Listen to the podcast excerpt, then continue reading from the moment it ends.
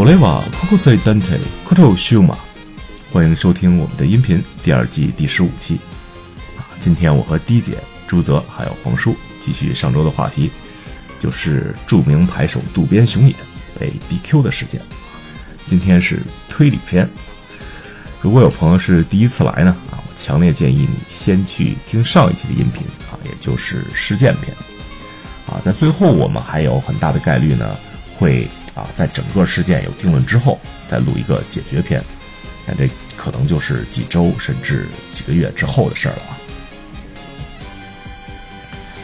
呃，首先还是一则赛事预告啊，这个千呼万唤始出来的首届万智牌竞技场传奇冠军赛的预选赛，也就是 M C Q 的时间终于确定了啊，那就是在五月二十五日和二十六日那个周末啊，打两天啊，这个日期和北京卡豆举办的第二场巴塞罗那啊 M C Q， 这是实体的啊一场传奇冠军赛啊，啊这两个比赛是在一天，不过呢，因为有时差啊，咱们中国牌手大可以在白天打实体的 M C Q 啊，晚上回家再打万智牌竞技场的这个预选赛，一个周末拿两个资格啊，这个计划不可谓不周密啊，美滋滋。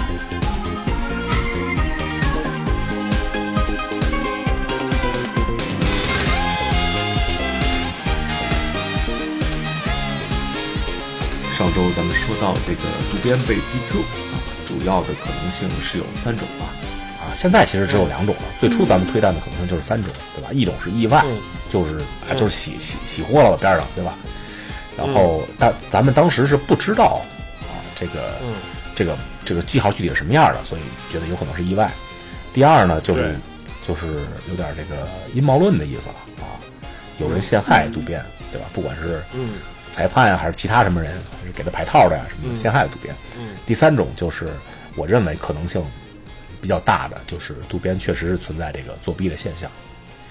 嗯嗯，先说这个意外吧，意外咱们现在刚才也说了，咱们基本排除了，因为咱们看了这个排套的记号，对对，基本可以说不不可能是说把牌洗成这洗出这些记号来的。这个这个牌套记号基本确定一定是人为的，虽然是谁做的我们暂暂且先不聊、嗯，但是肯定是人为的。这个肯定不是意外的了。这个那就是这样，就是说你、啊呃、就是概率是有人算过，它概率是多少亿分之一，差不多是好像是十呃二二乘以十的十五次方。分之一，十的十五，对，就就正好是这十二张牌都有记号，假设他们是同一个记号啊，就是然后三个不同的记号可能还更复杂，是二的十十五个零啊，多多少亿都不知道，好像好像好像多少亿都不行了，得得几万亿了。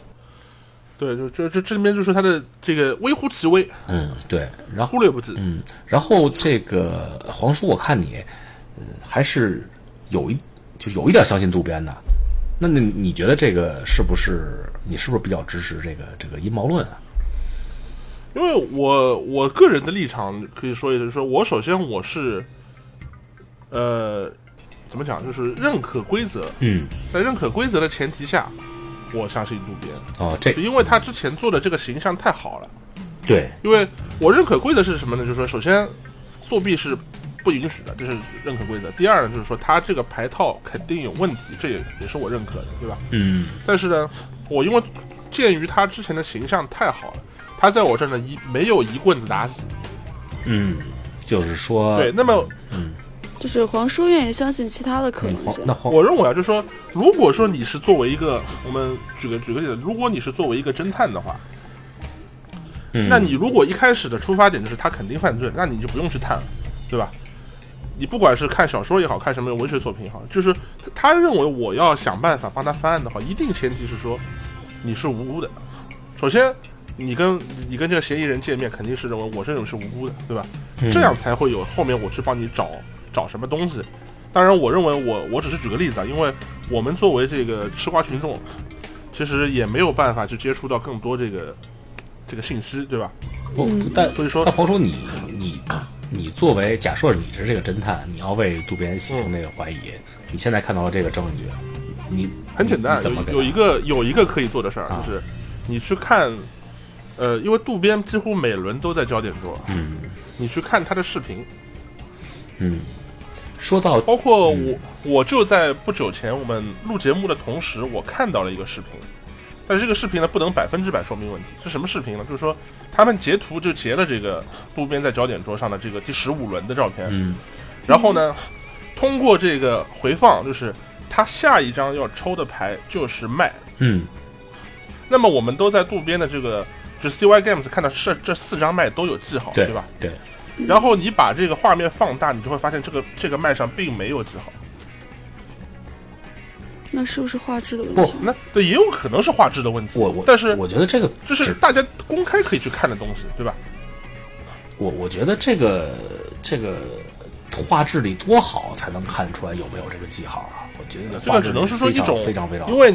你能做的事儿其实也就这么点儿，对吧？除了除了傻傻相信以外，你可能也只能干点这个事儿，或者说你有你你威士忌内部有人，对吧？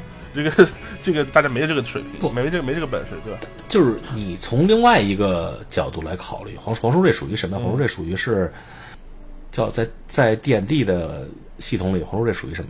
属属于手续邪恶。混乱中立，混乱中立，混乱中立，对，混乱中立啊！行，那那黄叔这个混乱中，就就你作为一个这个混乱中中立的这么一个啊，是神也好啊，还是一个角色也好啊，啊，你你你怎么？你觉得如果渡边没有作弊的话，那你觉得这个事儿是怎么回事？你觉得？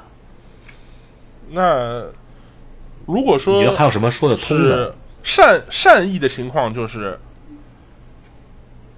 啊，因为现在我看到的，我看到这张图片是它，它上面是没有折痕啊，对，可对吧？对，就那我看是没有折痕。对，你现在看，但是善意的，就是有人拿过去，因为他多次帮渡边就是检查套牌有多次，嗯，然后在每次检查的情况下，每次都造成了一部分伤痕，那么导致加起来还是有这些东西。那那恶意的话，就是有人故意加的这些东西，就是。恶意的就不说了啊，那基本你前面那个理由就是不存在的嘛，你就直接说后面那个就可以了。不是不是恶恶意的就不说了啊，这个这个几率有多多高多低就不说了，这个善意的我觉得不可能啊，你怎么可能就每每次你查套牌就你说就你说你每次查查套牌的，渡边他自己发的这个文章啊，他就是他自己发的东西也很有趣，他为什么呢？就是说大家觉得他这个逻辑有点矛盾，首先他上来说。呃，陈述了一下事实。我在十二轮开始换牌套，分别被查了几轮，对吧？就是在哪轮哪轮结束的时候查了两轮吗？不是，不是三，一共三次，嗯、就是连最后查到一共是三次。第一次是哪个？嗯。然后在这些这这段时间内，我都干了什么，对吧？我为什么要换牌套？他都陈述了。然后最后他话锋一转说，也有可能是我打的磨得比较厉害吧。就是大家觉得，哎，前面你这些明明好像是在觉得，为什么他们老是在查我，对吧？我、哦、我都老老实实上交了，为什么后面话锋一转？哎，呃，可能是我摸坏了。我我个人感觉啊，这好，好像是找一个台阶下。我觉得他他一共、嗯、他一共被查了几次牌套？不是，是十四十四轮开始，十四轮开始查了一次，十五轮开始查了一次，然后十六轮打完第八场以前查了一次。哎，我翻译的东西你可以去看的。不。他是这样，他的这个被查牌套这个过程，我觉得非常像一个什么过程呢？我就是从逻辑上说啊，我觉得非常像他第一次被查套牌的时候，那个裁判就觉得他这牌套可能有问题，但是他不能确定。一方面，因为这个渡边这个人，他的他之前良好的这个风评，对吧？他没有任何黑点，这个嗯，就从逻辑上也也说不通，他为什么要作弊呢？所以呢，所以说其实到后面报给主审，主审再查一遍也是对，所以他把这个套牌交给渡边了，同时呢，他把这个事儿上上就是上表给这个 Ricardo 了，当时的主审。然后这个 Ricardo 呢，再经过十五轮，通过这一轮的观察，然后在十五轮过去之后，嗯、再管渡边要过来这套牌，他再确定一下这些记号在不在，还确定以后把这套牌又给渡边。然后最后一次其实已经不是查套牌了，最后一次就是把套套牌收过来，然后确认一下了。其实是两次两次查套牌，我觉得，而且他第一次查套牌很有可能已经觉得这个牌套是有问题的了，就是渡边说的这个流程其实跟这个逻辑是很符合的，当然具体是不是这样我我我不敢下了。我觉得这个是基于你的就是角度的一个问题。嗯、为什么？就是因为现在你看的他已经已经 D Q 了，对吧？嗯、所以你认为倒推他可能是因为这个原因看了他两次。嗯、那我个人觉得第一次看他是纯属什么呢？因为他打了一半换牌套这个事呢，在欧美裁判来看是不自然的，而且他之前牌套并不是说有很大的问题。哦，因为他们只是说迷信，喜欢一卡地暴地就换牌套，这种行为在欧美裁判看来没有这个习惯，嗯，他可能觉得你就会有问题，所以我就拿过来看。我只能说第一次可能是这个原因，嗯，后面有可能说像是像你说的那样，对吧？他不放心，继续继续查看。对，我我我觉得就是不是不放心，我觉得就是起疑心了。但是出于各方面的考虑，你不能当时就就下结论，不能因为当时下结论可能需要多方面探讨啊。包括都不只是裁判内部的探讨，我觉得有可能他要跟威士忌的人探讨，要跟那个 N P L 的负责人探讨，说这个事儿怎么办？这个事儿如果把他 D Q 了，这个事儿会有什么后果？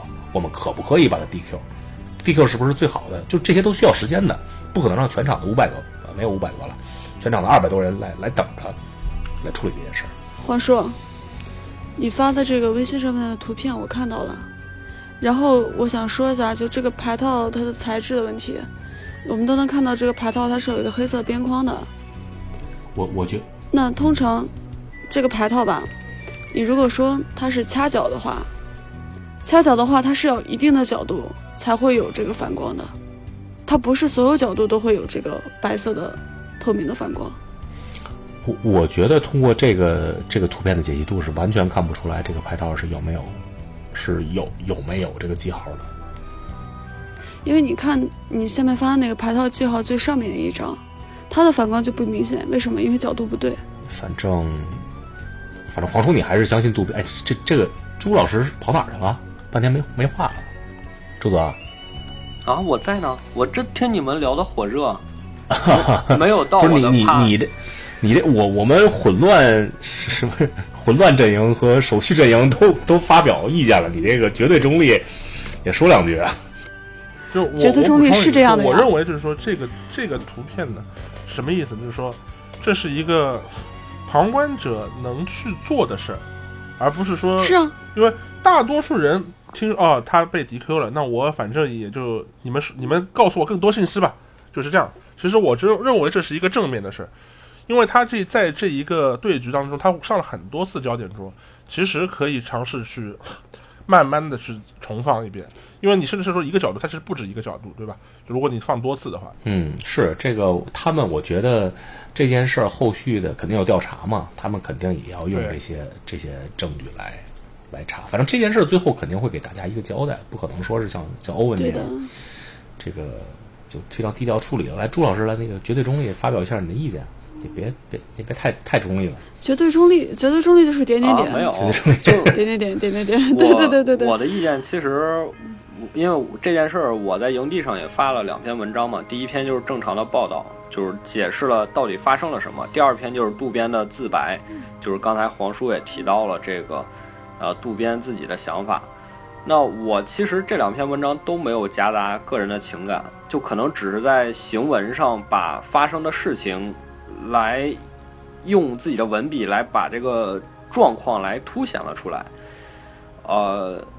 我个人觉得在这件事情上，我最近受到一个国外网站影响非常大，因为我最近和他们的主编和他们的这个呃团队聊的比较多，就是这个 Hipsters of the Coast 是一个嗯、呃、是一个我觉得很硬核的网站，非常有名的网站。嗯，他们会也会报道万智牌的一些新闻，但是他们每次的态度都是非常严谨非常严肃的新闻，甚至说他们就是按照很传统的那种老牌媒体的态度来报道万智牌的东西，这个让我每次都特别的震撼，就特别敬畏。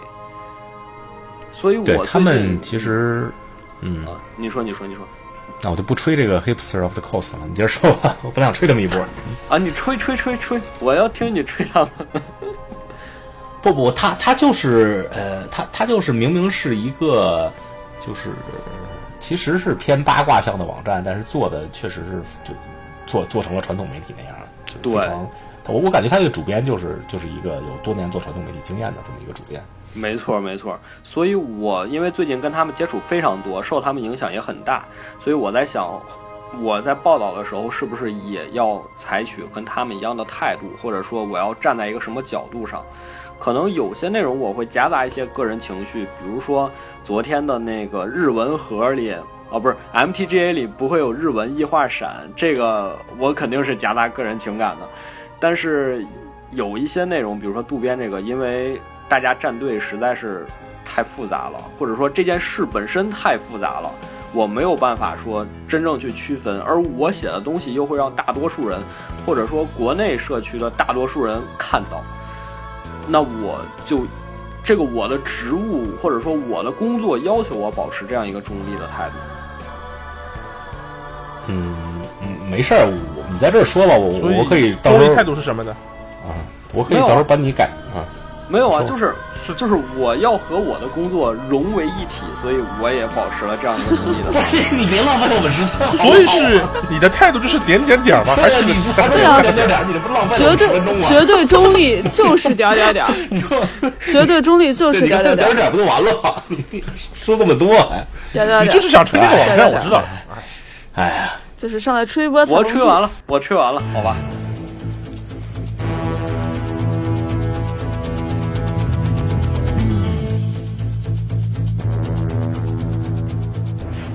我觉得目前就因为渡边退文退文的那个情况，导致了现在事情就出现了两极分化，就是目前要么就是渡边选手他确实是有作弊这个情况，要么就是有人真的在陷害他。那这个陷害的人可能性是谁呢？我发现我们发现渡边的推文是明确指向了就是裁判组这里。哎，这个这个怎么想都觉得。裁判里有人要黑渡边，这个几率实在是太低了。不过话也不能这么说，反正因为因为毕竟在于什么？如果说裁一个裁判说要黑渡边，那我觉得是可能的。但是所有裁判联合一起黑渡边，我觉得这个就有点难了。对，这这也太阴谋论了，因为你远日无冤，近日无仇啊，黑他干什么呢？对啊。就实在是没有任何动机啊！渡边作弊他是有动机的，他即使是对吧？即使是就是这个风险收益比非常低，他还是有动机的。而且他这个他这个虽然风险收益底低，但他收益高啊。所以这这个裁判组要黑渡边，真是简直是简直，我是想不出来有有什么有什么好黑的。嗯，我也想不出来。但是你要是说。除了裁判组以外，是其他人做的话，更无迹可寻，就没就没有其他人有机会了，几乎就除非说有人偷到偷跑到后台去给他做记号，对吧？介于有人说我浪费了大家的时间，我就还是表达一下自己的观点吧。我就一句话，很简单。我个人从小受到的教育和我成长的轨迹，让我愿意相信这个世界的善意，但是他的这个牌套发出来。呃 ，D Q 是绝对没得跑了，但我愿意相信他。你也要相信他，像像黄叔一样。啊、那那就是跟我对我愿意，我愿意相信他。但是这件事情，我觉得，对，就跟黄叔一样，这件 D Q 的这件事情成立的。我先重申一下，对渡边吧，啊，我我其实一直是非常尊敬的啊。上期也提到了，我认为他是历史上最厉害的日本牌手啊，也是这个万智牌。历史上最强的十位牌手之一啊，这也是我呢为什么一上来没有证据的时候要给他洗地，洗地洗半天地。后来看见这些证据以后，啊、呃，也不是能十分的确定，就说这个这是板上钉钉了啊，对吧？没有回旋的余地了，就是渡边作弊，我也不能确定。就是什么时候让我非常能确定这件事儿是渡边在作弊呢？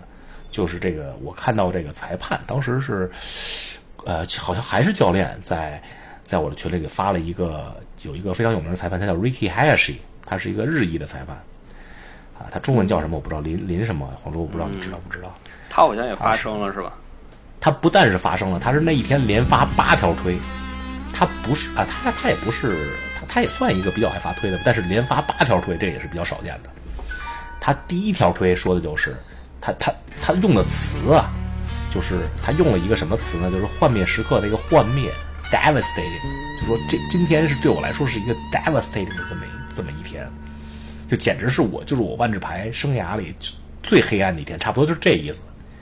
你说你要是平时 D Q 一个优呀，你觉他能用至于用这么重的重的词呢 Rikki 他这个人，咱们三个人，咱们都是咱们四个人，咱们都只能就是算是啊、呃、置身事外的人，就是离离得比较远啊，对吧？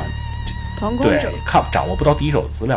Rikki 他是当事人，他就是他不是最后做决定 D Q U I 的人，最后决定是 Ricardo 做的，但是他是一直在就是在其中发挥作用，他还参与了全部调查，最后他帮着帮着 Ricardo 下这个结论，之后他就连发那八条锤，意思都差不多，就是他受了多大的打击，然后好多人安慰他，说谢谢大家安慰啊，我又感感觉不错啊。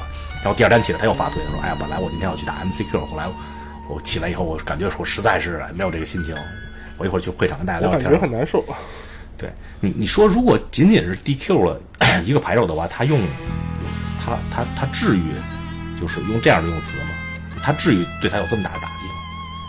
其实 我, 我觉得他特别能理解，就是说肯定啊，比如说这个追啊，就是就是你说就是朱朱泽，你说比如说有一个你特别好的朋友，他你是一个裁判，他去打打 P T， 你行使你裁判的职责，把他 D Q 了，你觉得你会你会这么难受吗？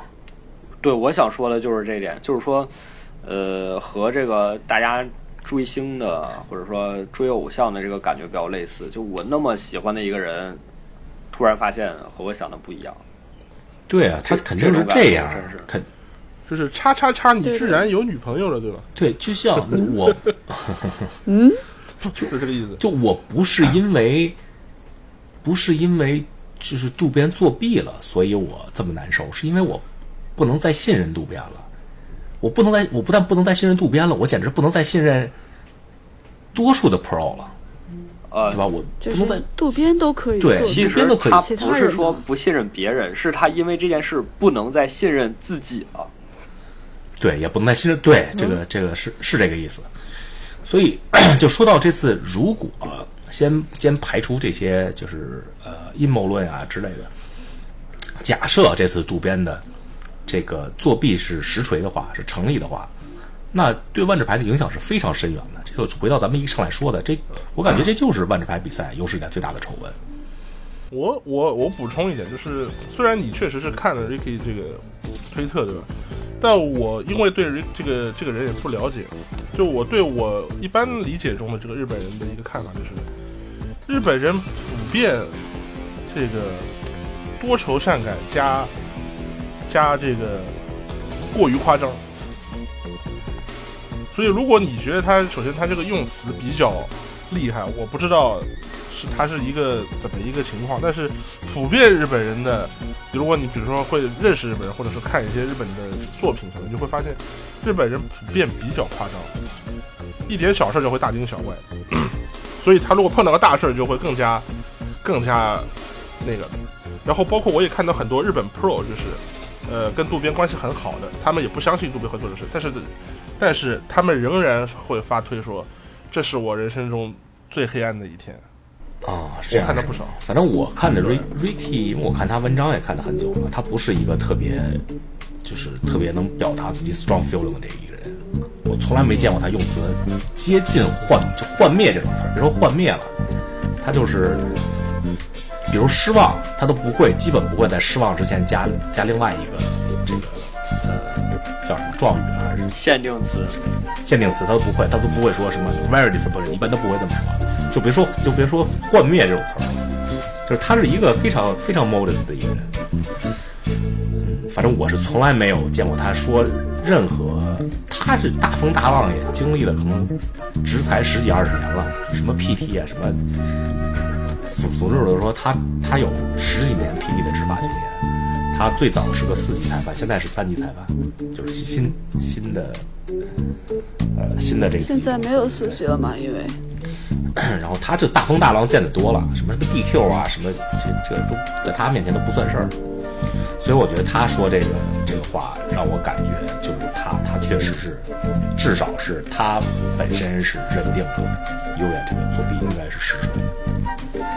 我是我是这么觉得，就因为换句话是，换句话这么说吧，就从他这个反应来看，不像是裁判组黑他，可以这么说吧？对啊，也可以这么也可以这么说吧。然后，然后间接的推论就可以说，这个渡边肯定是实锤。哎，不过不过你要是这么说的话，我觉得还有一个可能就是说，可能他感觉是裁判裁判组在黑渡边，他有可能也会这么用词儿。如果这个情况是是成立的话，但我觉得这个情况几率实在太低，有点意思了，对吧？对吧？他他如果是真是发现裁判组这么黑暗，这么这样的话，他他有也有可能说是这样的话。就是小说也不可能这么写。就啊，对这个事情吧。就不管是什么结果，不管是最后我们这个渡边牌手真的作弊实锤了，或者是后期官方没有去禁赛他，或者发表了一个声明，裁判组真的有人在黑他，那这都是相当大的影响的事情。没错，就是渡边如果是实锤作弊，这是万智牌史上最大的一个一个什么黑幕，也不叫黑幕，叫叫叫，反正就是黑污点，对吧？对的，对的。嗯、然后如果渡边这一次没有被禁，就是虽然被 D Q 了，但是没有被禁赛，我感觉也是威士忌在运营上的一大污点，这是不可能的。但如果是 我, 我觉得这个不可能发生。你听我讲，你听我讲完，就是如果是出现这种情况，这是中折中情况，还有一种情况就是出现了一些更加大的料，就比如说是是有有有谁故意去坑渡边，那仍然是。威士忌呃万智牌史上最大的一个污点，对，所以换句话说，它就是一个最大的污点，随便从什么角度发展，嗯，是。黄叔，你这么说完，怎么感觉我这个工作还没到一年，这万智牌最大的事儿全让我干了，不管是好事坏事，赶上了写新闻的好时间。对啊，你这时势造英雄嘛，对吧？乱世，这叫老天爷赏饭吃，对对，给你一个这个出茅庐的机会。这个事情如果如果如果真的是。照阴谋的这么说，是裁判组有人搞事情的话，那势必会影响一个就是目前裁判结构的改革。对，最大的污点之后就会是最大的光明，对吧？那也不一定是光明。黄叔，你这么说就有点过分了啊！不是吧？不是说黎明前的黑暗是最黑暗的。我的我的立场是什么？我先说一下，我的立场应该算是混乱，混乱，混乱，混乱，混乱。混乱混乱邪恶是那种 pro 都都作弊的那种类型，我我不是混乱邪恶，我是守序中立。我对这事情的看法就是，我希望认真调查，依法治理，对吧？不管是渡边的问题，还是真的是谁的问题，我都希望能把它处理掉，因为毕竟这个事情对于我们万智牌的圈子来讲，应该算是一个毒瘤。对，我而且我相信这次。这次的结果肯定，这次的事件肯定是会得到一个公正的处理。这一点，我想我对，我对这个调查组有信心。就是一方面呢，是他们自己签约的，对，就是威士忌官方签约的牌手。嗯。一方面呢，也是代表大家长期以来信任的裁判组织，我觉得应该不会有偏颇的。就不管怎么样，官方最后都肯定会给大家一个完整完整的答复，满不满意不一定。对吧？对，就是看官方是要面子还是要这个里子了。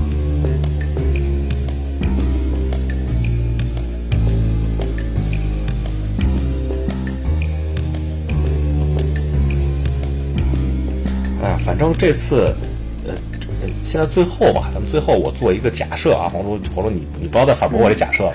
我说假设渡边是作弊，好吧？那你，咱们假设渡边是是作弊。这个我觉得这次的影响肯定是非常深远。当然如果是裁判陷害渡边，那影响可能更深远，那个那个几率比较低。咱们先先不说那个啊，先说假设渡边作弊成立，就是说假设渡边这次是作弊的话，我觉得这肯定不是他第一次作弊。对啊，我也觉得不是，就是他肯肯定是早就开始作弊了，就什么时候开始作弊不好说吧，就就一个牌手他不可能是说就是我成为世界冠军之后再作弊，对吧？或者我进进入名人堂之后再作弊。对，这个就是我之前提出来的这个君子剑这个观点，就是因为我们之前提到他这个作弊的这个风险实在太高，收益实在太低。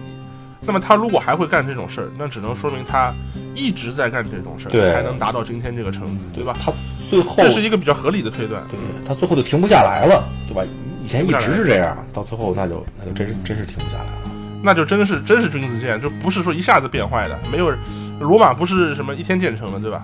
嗯，对此我倒是持保留观点。哦，是你觉得有可能是，就是渡边一时冲动，临时起意，这这次作弊啊，激情犯罪。没有呀，没有，就是我觉得，毕竟我们不是他本人嘛。对，我就是我们的这种考量都是常理性的考量。是的，对对吧？对，是的，我就是从就是也不排除当时因为什么原因必须赢下这场比赛。嗯，对，比如是是吧？有一个他心爱的姑娘突然说：“你金八强，我就嫁给你。”嗯，呃，反正就是不说渡边本人了，就这次如果假这个事儿。如果是往作弊那个方向发展，对日本牌手这十几年来辛苦建立起来的形象也是非常的不利啊。因为早期，包括在这之前一天，包括在这个事件之后呢，我听说在当时 M C 的赛场里，好像对日本牌手的举动都非常严格。在 Day One 的时候，也 D Q 了一个日本牌手。然后在就是在同步进行的 G P 上，也有一些日本牌手被后面两个三个裁判进行盯梢，这是为什么呢？所以啊不，我不知道为什么这个这个事情并没有去查，只是说我看到了有这篇新闻，所以说是不是说欧美欧美圈子对日本人的形象其实没有那么好，就是他心里日本牌手形象没有那么好。呃啊，丽姐，就是你对渡边。或或者说对日本牌手总体印象是什么样的啊？我对日本牌手的看法大部分都基于我在比赛上面遇见的日本牌手，可能只是一部分，但是总体来讲，日本牌手给我的感觉是他们都很礼貌，然后打牌的时候也比较注意细节。嗯，就是就是不说是牌牌技方面，或者说是细节方面，就说人品牌品方面主要是对的，而且也比较少出现说有什么规则或者是沟通上面的问题。那其实就渡边这个事情来讲，我觉得其实并不能直接的去代表日本牌手，虽然渡边对日本牌手印象的影响确实很大，这个我们不得不承认，但是你要是说我觉得不能一概而论，不能说哪里哪里的牌手就特别的怎么样，这这个这个论据是不对的，因为不管哪里都有那种爱激人的人，包括像我们国内哪个哪个城市都有那么一两个，是吧？嗯，确确实这样。不过，不过渡边作为一个日本牌手里最有成成就的牌手，他的这个影响力还是还是非常大的。确实，对这个迪姐的这个观点就非常理智，就是如果大家都这么理智，嗯、就对，比如说国内就不会出现出现什么地图炮啊，什么地域攻击啊，什么、嗯、什么男权女权啊，什么就都不会有，这是很理想的一种互相理解的一个一个状态，对吧？但是就是渡边，我感觉是，你一旦发生什么。以后发生什么纠纷也好，发生什么嘴炮也好啊，你就会说，你看日本，日本你们说他形象最好那个人不也不也作弊，对吧？这个就难免会被说到。嗯，一些口实嘛，比如就是早期日本牌手的风评就很不好，最早期无所谓，就是后、嗯、后期最早期非常菜嘛，大家也也不 care 他们好不好。嗯、到中期就是日本鼎盛时期的前期，就是零四零五年那会儿吧。嗯。就日本总体的牌手形象也是不太好，就第一就是斋藤友情，对吧？就斋藤友情他这个人比较高调，嗯、太差了，然后大家都认识，对，然后他这些事儿就流传比较广，所以其实一下就把这个日本的日本牌手的印象在在西方牌手的眼中给拉低了。另外一个就是两千零四年、两千零五年的世界冠军森胜阳啊 ，Katsuhiro Mori 啊，这个人牌品太差了，嗯、这个人就是这这个这个是我。我印象里，我唯一能想到的是没被 D Q 就直接吃禁赛，就是就是我根本就没就就是各种小什么一个 match lost 啊，一个 game lost 啊 warning 啊这些积累起来禁赛了，还是世界冠军。但是呢，从呃卡苏被禁赛之后，这一代一代的日本牌手，尤其是这个啊、呃、早期日本的小天使啊，这个金村健治。嗯Kenji Tsumura啊，黄叔的小伙伴，嗯，啊，他形象太好了，他就是当时的男神形象，对吧？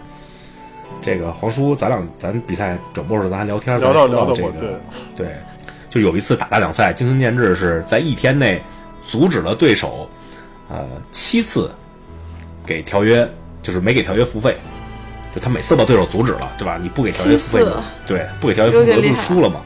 一般咱们排手就是你不负就不负，你输了你当然当然好了，对吧？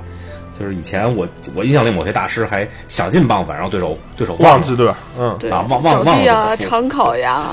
对对对，这个有一年中国银赛，我就是就是这样，就是董大师对某大师不说不说是谁了，谁赢谁进，然后某大师牺牲所有永久物出一个高大如水巨象啊，董大师蓝条约，某大哎，我想想啊，对，董大师蓝条约，某大师蓝条约啊，然后某大师这个巨象进攻被董大师给放逐了，然后这个这个大师场上已经没有永久物了。在想还有一个蓝条约要付，还想怎么赢呢？就开始这个数牌库点坟场，然后董大师就笑嘻嘻的看着他，然后过了大概一分钟，董大师就跟他说了一句话，就说：“你放心吧，我是不会忘了给我自己的蓝条约付费的。”让某大师就当场投了，就就就这样的，就很多，对吧？Kenji 他不但他不这么做，而且他还阻止对手，就是忘给他蓝条约付费，提醒对手。嗯。但我们话就是我们话又说回，就是渡边之前的形象虽然没有 Kenji 这么好，因为他自己也说 Kenji 是他的是他的目标，但是他的形象也是相当的好。那他现在现在他一出事儿呢，其实这就大家就马上就是马上就转变了，因为大家都很很相信这个事实证据，对吧？相信证据。嗯，那如果 Kenji 现在也发生了这么一个事儿，那理论上其实也是一个待遇，因为你以前好不代表你现在差，对吧？是这个道理。而且你以前越好，你出这种事儿以后，对你的容忍度就越低，嗯，对吧？你要是呃，你要是因为大家有一个期待值在那里嘛。对，你要是什么之类的惯犯什么的，大家一听就作弊了，没什么的，就就就，对吧？就就烂人，他这辈子就这样了。哎，我这么一听啊，就不得不感慨，就是你可能平常烂一点，但是不要太烂，太烂你就被 D Q 了。你可能平常烂一点，你没这么大心理压力。你要是一直在做这个哦男神行为，这个你真是什么也干不了。但也不一定，其实更多的是你想想，他既然一开始以这样的一个目标作为自己的标榜，那他必然也是收获了相应的利处的，不是吗？是，那倒是。对呀，他有，那他就要为其承担后果和风险啊，这是一个等价的事情。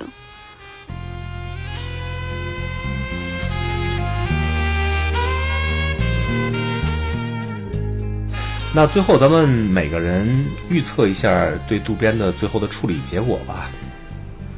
朱泽，你先预测一下。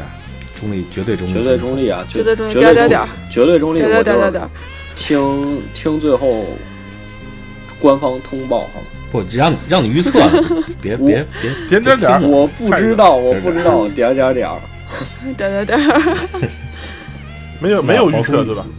嗯。就因为可以剪了，黄叔，你把柱子要剪干净了，你要把柱子剪干净了。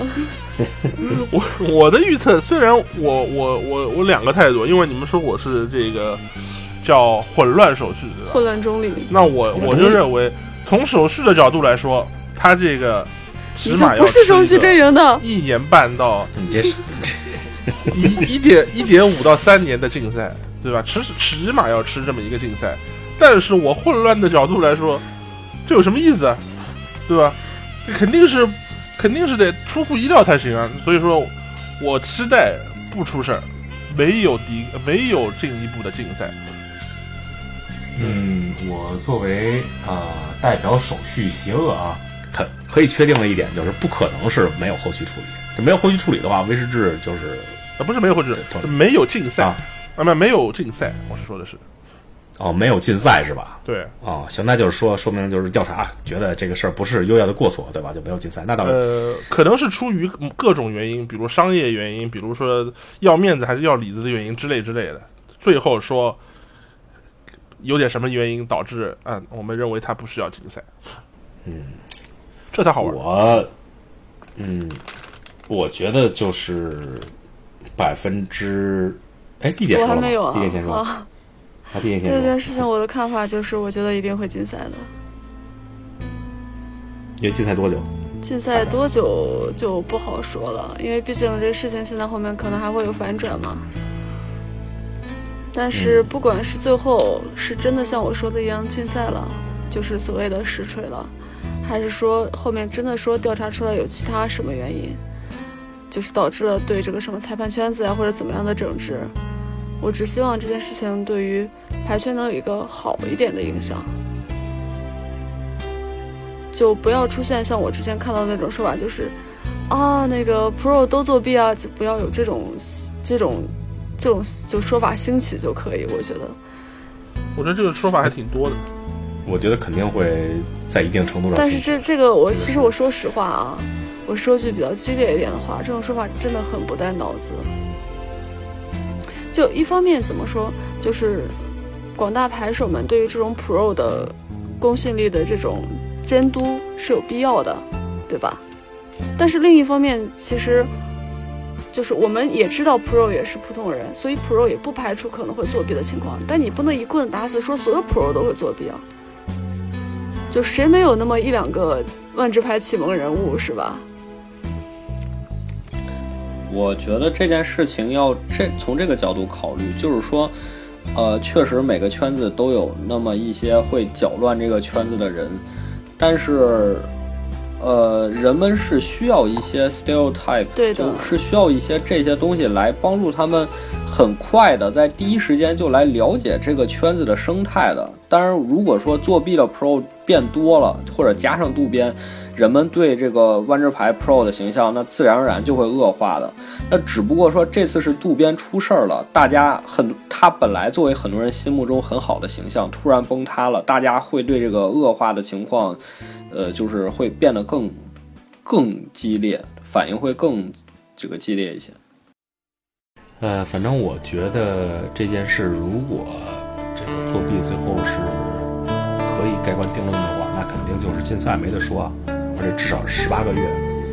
呃，根据严重程度来说，我觉得可能会到三年吧。啊、呃，甚至如果是最严重的情况，我觉得可能会更长。如果确定他之后，比如比如说啊，比如说假设确定他的他的发的那些声明是在是在说谎，对吧？有可能会有更长禁赛期。而且我觉得，我觉得如果一旦是把他禁赛的话，他的这个名人堂的资格，我觉得是肯定会被剥夺的。必然呢，毕竟是在这样一个时间点。我觉得只要他禁赛一年半，你就不会再看到他了。对，因为他这个人，他现在是靠什么为生？他就是一是一是靠奖金为生。第二呢 ，N P L 现在刚给他一个合同，可能会有一点有一点那个合同的工资，对吧？然后他们的战队 C Y Games 呢，其实也是不发工资的，是靠这个是给他的借他牌，然后给他周边，然后帮他们订这个比赛的宾馆，这些事情是不给他工资的，所以他工资就靠打牌。如果你把他这个不让他打牌了，你这次 D Q 他没问题，但是你之后都不让他去参加比赛的话，那我觉得他生存都是问题。他如果是为了谋生去干别的事儿，那么他以后再哪怕回来打万智牌就没有这个这个这个专注或者是什么了。我觉得这个只要给他半年，你就他就以后你再也不会看到这个人名字。嗯嗯，但是应该不会给半年，这种这种竞赛都是十八个月以上，就是只要只要一档。对，我就举个例子嘛，他不像斋藤啊，斋藤当年就开始在各种犯，对吧？那么他被禁赛，他还是开牌店，对吧？现在牌店开的特别大，你渡边没有那其他技能啊。听说他还是在小小小小卖店，就是那个便利店打工，大概也就是这么个谋生谋生水的手手段了。哎，那以后咱们去东京的某便可以去这个造访一下渡边工作的便利店。哇！我也想找到那个便利店。我是希望这种事情不要发生，真的。哎，是说着也挺伤感的，毕竟是，哎，这个是也算是半个偶像级的牌手吧，就是从牌牌技上来说，对吧？也是影响了一代人，就就包括包括我在内，我。打牌的资格比他老很多，但是，但是最初听说他这个人还是金村健治说，就是，呃，觉得觉得谁打牌打得最好？他说什么优雅瓦纳塔比，我说优优雅瓦纳塔比是谁？没听说过，当时就这样。我一个小老弟，小老弟是吧？对，当时就是这么说的。这人是谁？从来没听说过这人。谁想到十几年之后，已经成为这个历史上最强的日本牌手了。哎，但是啊。反正也就希望这个这个事儿能有一个比较比较公正的，能让大家都接受的结局。对，当然，对，不管反正不管我这个现在到底是不是真的一个混乱的这么一个角色，对吧？呃，你为了万智牌的发展来考虑，肯定是希望这个。对啊，就像我之前说的嘛，希望仔细调查，依法处理，对，是吧？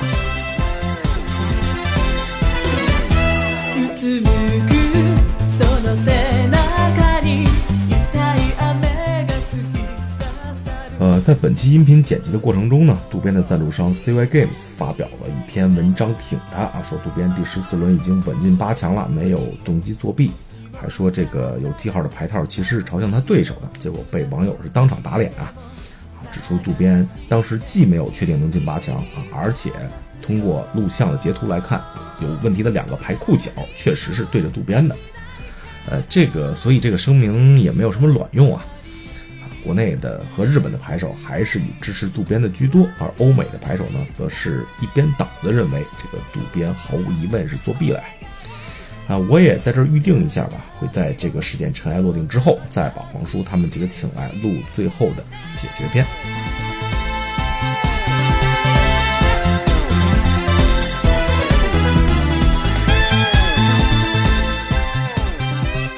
现在火花之战进环境以后，第一批的 T 二 牌表也已经新鲜出炉了呀！啊，小红、艾斯波以及这个西米克龙命是各领风骚。下周如果不出意外的话呢，会跟大家聊一聊这个标准构筑，也给出战北京、上海以及万智牌竞技场的 M C Q 的牌手们提一些建议，敬请期待。